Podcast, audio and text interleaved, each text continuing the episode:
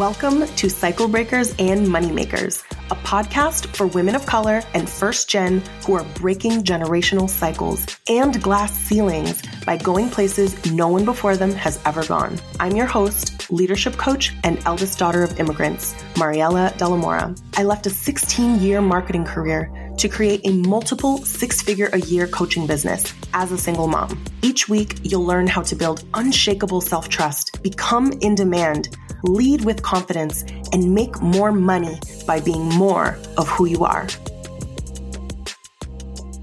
Hey, y'all. Oh my gosh, I cannot believe I am recording my first podcast episode on cycle breakers and moneymakers. Like, this has been on my heart for four years. Like, quick side story I recorded nine podcast episodes in 2019, nine. They were guest interviews.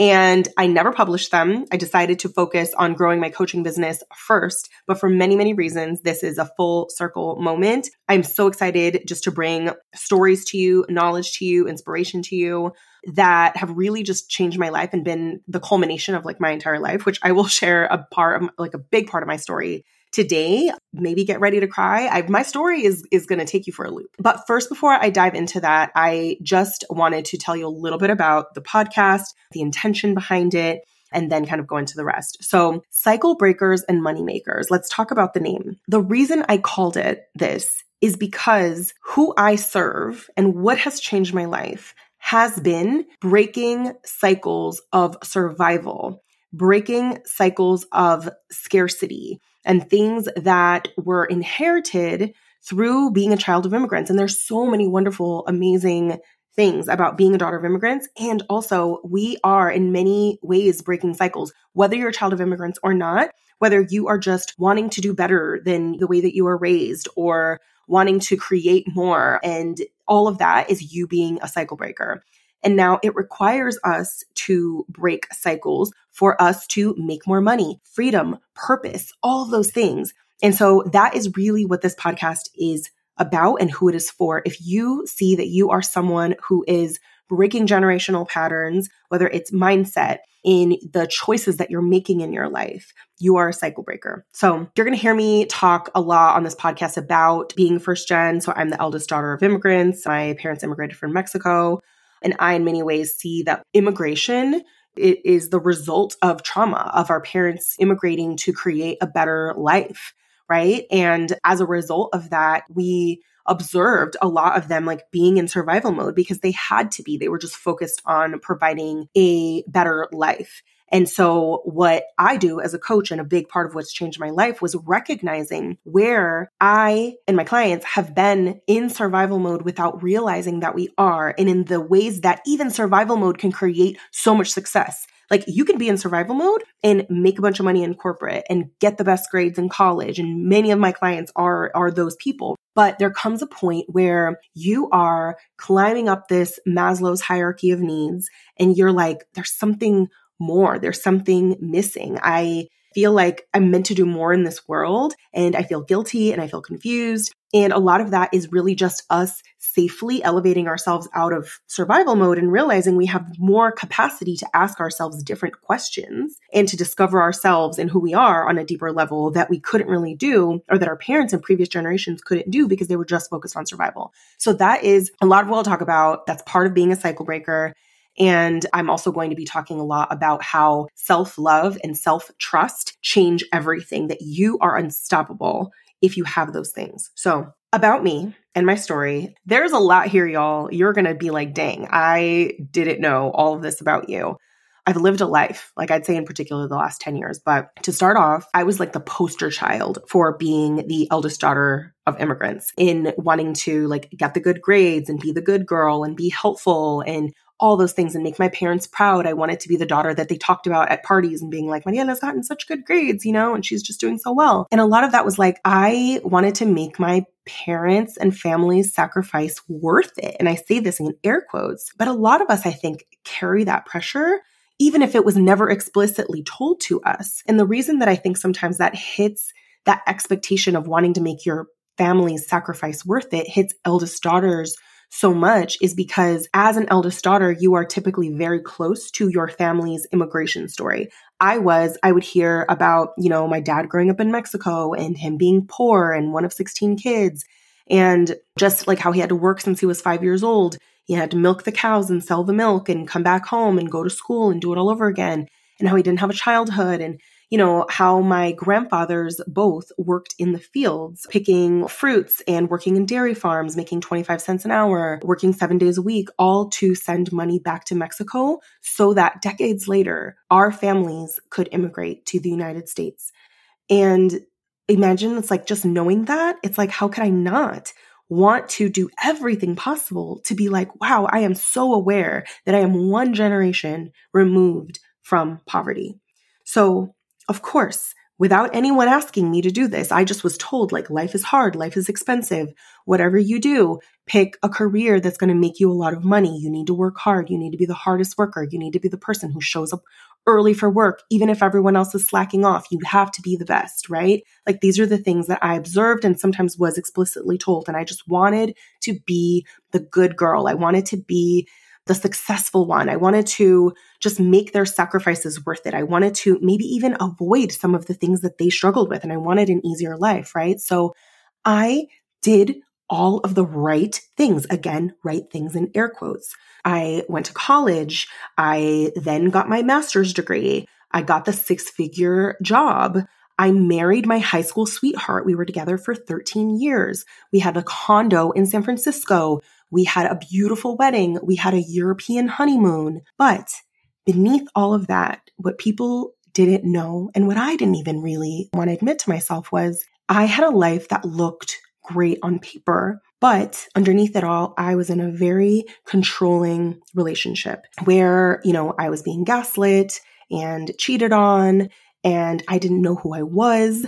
I had created this life and was like, I just don't I just don't know if this is what I want. But of course, because I hadn't really ever asked myself those deep questions, at the time I just knew I wasn't happy, but I was trying to make it work. And so at that time, the only thing I can think about was, okay, you know what?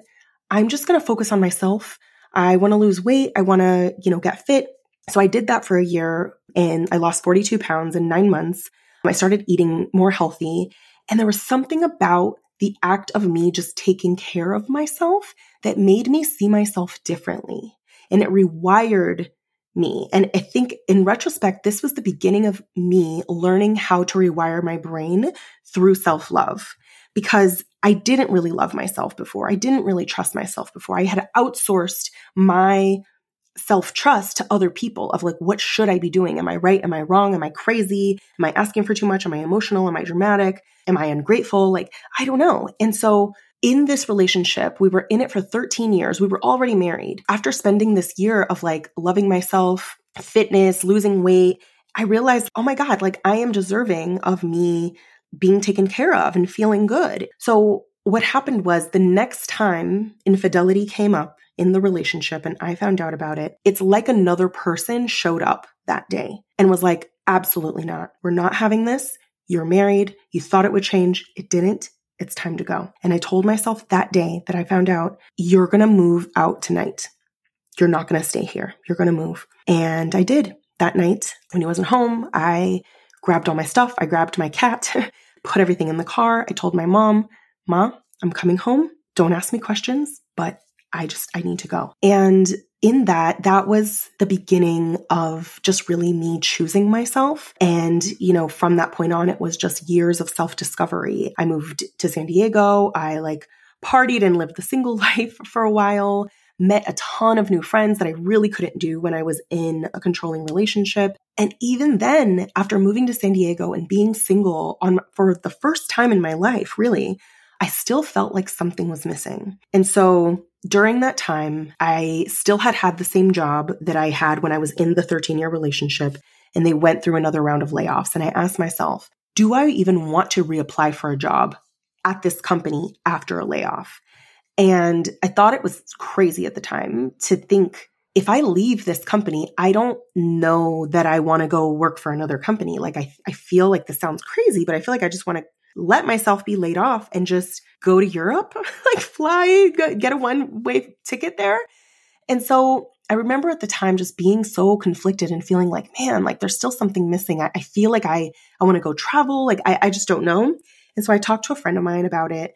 And I said, you know, I'm contemplating whether or not I let this layoff happen and, and reapply for a different job or if I just let them lay me off and then I buy a one way ticket. And he said, okay, if you were to think about going to Europe, like leaving the job and going to Europe, and things did not go the way that you planned, would you regret it? And I was like, no, because I could just go get another job. And he's like, okay. And what if you stayed? Would you ever regret it? And I was like, yeah, I feel like I'd always wonder if. And he's like, okay, that's your choice.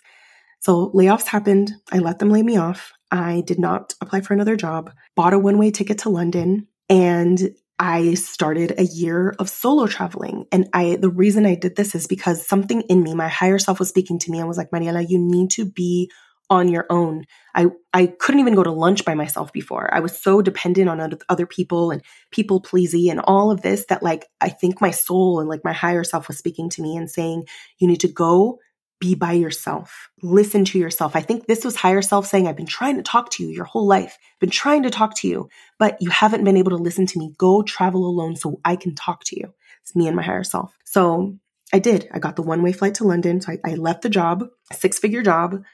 I bought the one way flight to London. I became an underground hip hop journalist through friends. They wanted someone who knew social media who could go and do interviews. So I, I literally became an underground hip hop journalist. I interviewed like UK hip hop artists. I traveled for almost a year. I would sit there and just like be in awe of my life. Sometimes I would wonder, like, what am I doing? I would cry from loneliness. I think I felt grief for the first time from like my divorce and from being, you know, single for the first time, but also just being like physically alone for the first time. And I feel like like the old version of me like died on that trip. And during my solo travels, I met my daughter's dad in London. And I remember at the time being like, I don't want a relationship for like the first time in my life. Like, I don't want a relationship. I'm finally happy being alone. Do not want to fall in love with this man. And I really was having a hard time trusting if I'm making the right decision because he wanted to be with me. And I was like, well, you know, what do I know about love? I just came out of a t- terrible relationship where I was, you know, being cheated on and all of this. And so I just kind of had to trust what I knew at the time, right? And so that relationship happened, dated long distance. We got married again because you can't be an American dating a Brit without eventually one of you getting married because you can't just live in the other's countries. I think we had very serious conversations up front, much more than if we had lived in the same country. You know, my family had to grieve me kind of leaving to London and, and leaving everyone behind. But they were happy for me. And those London years were the ones where like I achieved more than I ever have. In retrospect, I was burying my loneliness in work and in achievement, which is what I know how to do very well. So became a marketing director, I grew a tech company on the side called Nectar. It was a dating app and just continued to kind of bury my feelings in work. But, you know, I don't regret that because I, you know, I think that was, I achieved a lot. But, you know, I was also a newlywed. I didn't really know anybody there. I still was like missing home and missing my family. But, you know, we, we started to try to have our own family. I always knew that I wanted to be a mom. I wanted multiple kids. And I finally felt like I got to this point where I was like, I'm married. I have this great job. I, I know that I'm going to be okay. We started to try to have kids. Unfortunately, the first two pregnancies did not carry through. And then we split up a little over a year after getting married. I didn't expect it. I won't go into details about that, but I just, I didn't think we would be there. You know, it wasn't something I would have imagined. And not that anyone can ever imagine uh, divorce. I think I was, you know, a little bit in denial. And so two weeks later, after the split, I find out I'm pregnant. And in that moment, I was terrified. I was like, no, no, no, no, no, no. Like, this can't be it. Like, it, this is not how it's supposed to happen. I had been wanting this life of the husband and the kids for my whole life. And it felt like I was being given it, but not in the circumstance that I wanted. I was like, this is, we're, my husband and I are supposed to be together doing this. And now we were splitting up but we're still having a baby, but I'm having a baby. And like, how is this going to work if we're splitting up, you know? And I just remember coming home after finding out I'm pregnant. He had already moved out. And I just sat in the spare bedroom of our two bedroom condo in the west side of London near Chiswick in our building that had 24 hour security, this life that I really thought was going to be it for us. And I remember sitting in the spare bedroom that was supposed to be the nursery and I just cried and I held my belly and I was like, what's wrong with me? I know that sounds mean, but I was like, what's wrong with me? I have achieved everything I ever wanted professionally. Why can't I make the one thing happen that I've always wanted, which is the marriage and kids? It's like I, am getting emotional saying that because I think I still carry part of that with me. But it's like I I was an achiever. I could make anything happen and this was just the one thing that I felt like kept escaping me. And so in that moment, I had to be like, "You know what, Mariela? We don't have time for this. we are going to have a baby. we don't have time to grieve. We need to figure out how we're going to do this." Because I couldn't have the baby in the UK because I don't know anybody there. I also was like, well, I'm going to have to quit my job in order to move back to America. And I can't go look for a job pregnant because who's going to hire me pregnant? Let's be real, as much as maybe that's against the law. But like, I was like, I'm going to have a belly. They're not going to hire me. And I need to live in San Francisco where my parents are, but it's also the most expensive, second most expensive city in the United States. So what am I going to do? Go move back, find a job, be self sufficient, find an apartment, have a baby, not get paid because there's really not no real maternity leave. I was, you know, making high six figures. And so I was terrified. I was like, how am I going to make this work? How am I going to raise this baby? And so my parents, I remember one day my mom called me and she's like, Mija, I just want to let you know. I know you are not sure what you're going to do, but I just want to let you know if you want to move in with us, you can. You don't need to pay rent. And if that makes it easier for you to have this baby, just know that you can do that. And I immediately, like, I fell to the ground and I was so relieved because it, it allowed me to admit how much I wanted this baby. Like, even though I was going through a divorce, it reminded me like, I love her so much. Like, I already in my, in my belly, I was like, I'm, I can't wait to be her mom. And I just said, yes, okay, I'm going to be okay. I'm going to move back at the end of the summer, which is what I did. So I freaking worked my butt off that whole summer at my job. We were launching a new website, we were launching a new app. There was so much stuff going on, and I just let myself enjoy that summer, go out, drink, you know, sparkling water with lime, out with my, you know, UK coworkers, my, my London coworkers. And I just, I enjoyed my last summer there. And like I said, I worked my butt off. I grieved in the little pockets that I could, but I didn't really have too much time. And, and then I moved back to SF. Um, I moved back in with my parents. And at this point, I was broke for the first time in my life. It cost a lot of money to move overseas. I had cashed in my 401k to solo travel. I had spent the money again to move back. I had a cat that had to get papers to move to each country back and forth. And so, even though I had done all the quote unquote right things, I had gone from marketing director living in a, a bougie West London building with my husband to being on food stamps and Medi-Cal. And I had to give up my full time job to move back. Thankfully, I didn't have to quit it. They let me stay on working part time. I continued to work hard. I led my team from the UK. I remember taking 5 a.m. meetings. So 5 a.m., it was like 1 o'clock p.m. in the UK. I'd take meetings. I would angle my laptop up so I can breastfeed my baby. I would have meetings with my boss while Pi slept in her swing and I just made it work and I just I just worked hard and I recouped and I saved the money and blessed my parents just for being who they are because I couldn't have had her raised her, you know, without them. And I just recovered emotionally and financially um, as much as I could. I just saved as much as I could. And then in 2018, I was ready to find a full time job and put Pi in daycare, which is what I did that year. And I went on a string of interviews for different tech companies. I'm in the market, I'm what's considered a first marketing hire, which is essentially the person you bring in to start a new division, either launching a new product within a successful company, going in and rebranding and relaunching a struggling product. Like I'm basically like the marketing entrepreneur within the big company. And so all these companies were after me wanting me to be that person. You know, I, I interviewed for Uber, Facebook, Google, and in those interviews, I got a job offer worth a quarter million. And side note, last year my business brought in over a quarter million cash. So it took me three years to get to paying myself more than corporate would. But side note, I got an offer worth a, a quarter million.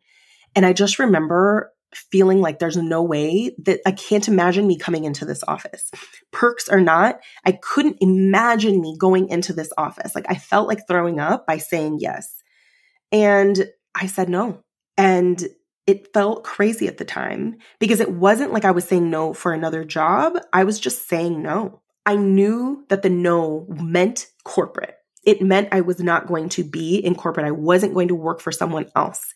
And at the time, I didn't know what I was going to do instead, but I just knew that I needed to say no to this. So sometimes you don't know what you're saying yes to, but you know what you need to say no to right now.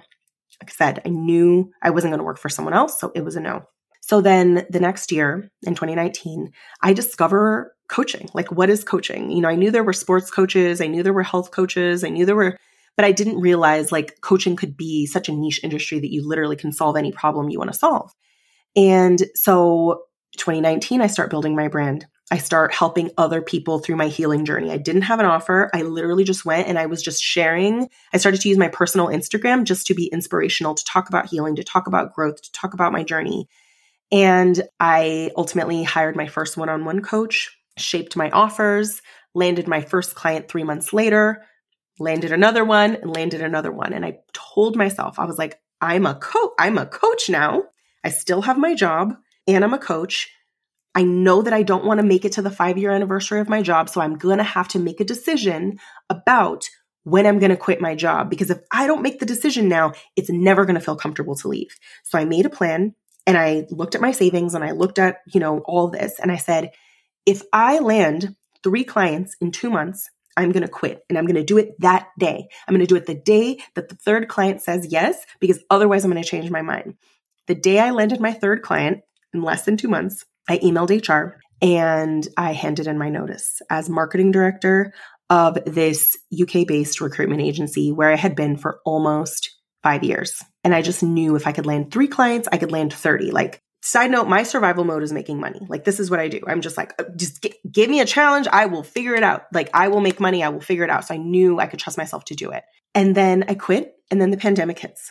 And I would have lost my job two days later had I not quit because when the pandemic hit, my company that I worked for kind of had to let go of most people because they were based in hospitality. The hospitality industry basically stopped. If I hadn't trusted myself to start this coaching business, I would have been out of a job during a time where no one was hiring.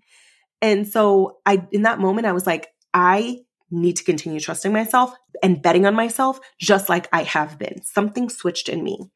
And so the clients didn't stop in the pandemic. I continued to book them and at the time, I was like the only coach talking about first gen and being first gen and the things that I had worked through.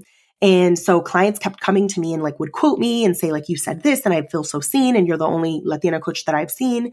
And that just my business continued to grow hit six figures my first year 150k the second year 333 the following year which was last year and i have no doubts that i'm going to be a millionaire and that also does not mean that this has not been an exceptionally hard journey. Like entrepreneurship has torn me open. Co- coaching has torn me open, but it's also saved my life. It's changed my life in every way. And it shaped the work that I do now. It shapes it because I have seen firsthand how you can survive in corporate, you can thrive and, and um, achieve in corporate and in college and in all of these structured environments while in survival mode, but for you to work for yourself, for you to be a leader, for you to maybe go beyond like middle management at work and like really thrive and be in leadership and control of your life, for you to live a life of purpose, it requires you to break cycles and to break out of survival mode. It requires self love. It requires self trust. It requires you having your own back. It requires you to understand what patterns you are repeating that no longer serve you. Healing got me here. And all of those things got me here. That is a big part of what brought me to be a coach because I just knew that my purpose in this world wasn't just for me to make money off of like my expertise that I had gotten in the workforce. I knew that my entire journey of returning home to myself, discovering myself and who I am, of healing, of becoming the best person that I can be, of becoming the best mom that I can be, and not passing on any of those patterns to my daughter the mission of me helping women like me to create their own paths to money for them to become their own, you know, brands, for them to monetize their stories, for them to make more money for who they are, for them to love themselves more than ever, for them to trust themselves more than ever. I that was more important than any job in corporate I was going to have. And I've created something where all parts of me are in service of my clients. It isn't just the marketing brain. It isn't just these things. It is it's all of the elements that contribute to you thriving, leading, making money, being in control of your own life. And this whole story brought me here. And I'm just so happy to be with you all.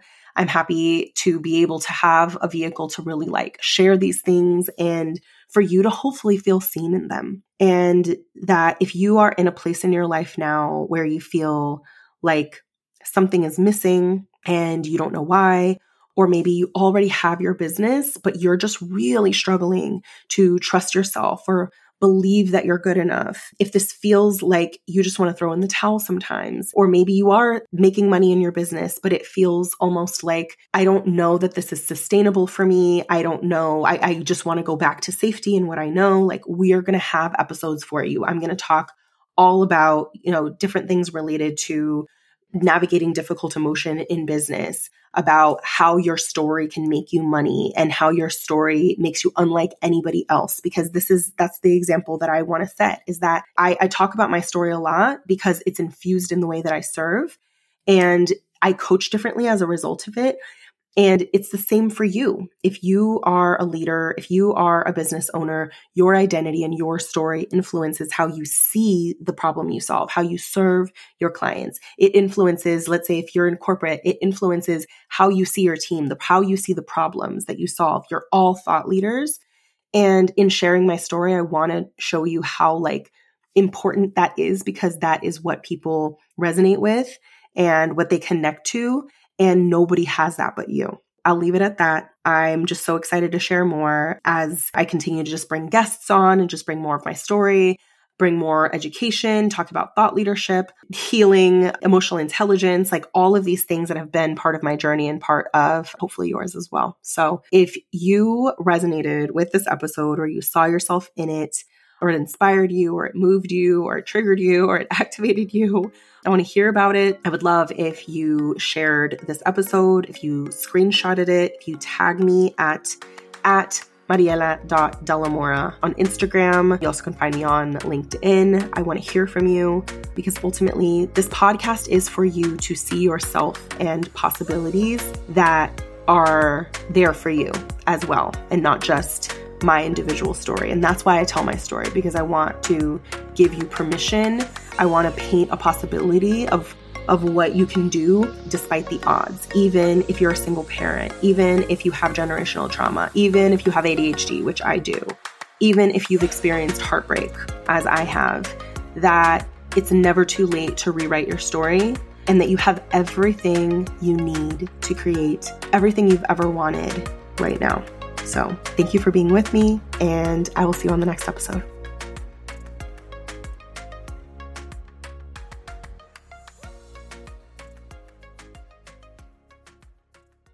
Now, if you have listened to this entire episode and you are thinking about working with me as your one on one mentor for six months, you can learn more and apply at marieladelamora.com. There, you'll find dozens of client success stories from business to leadership coaching which will give you an idea of what you can expect, the range of clients I work with, and my coaching style.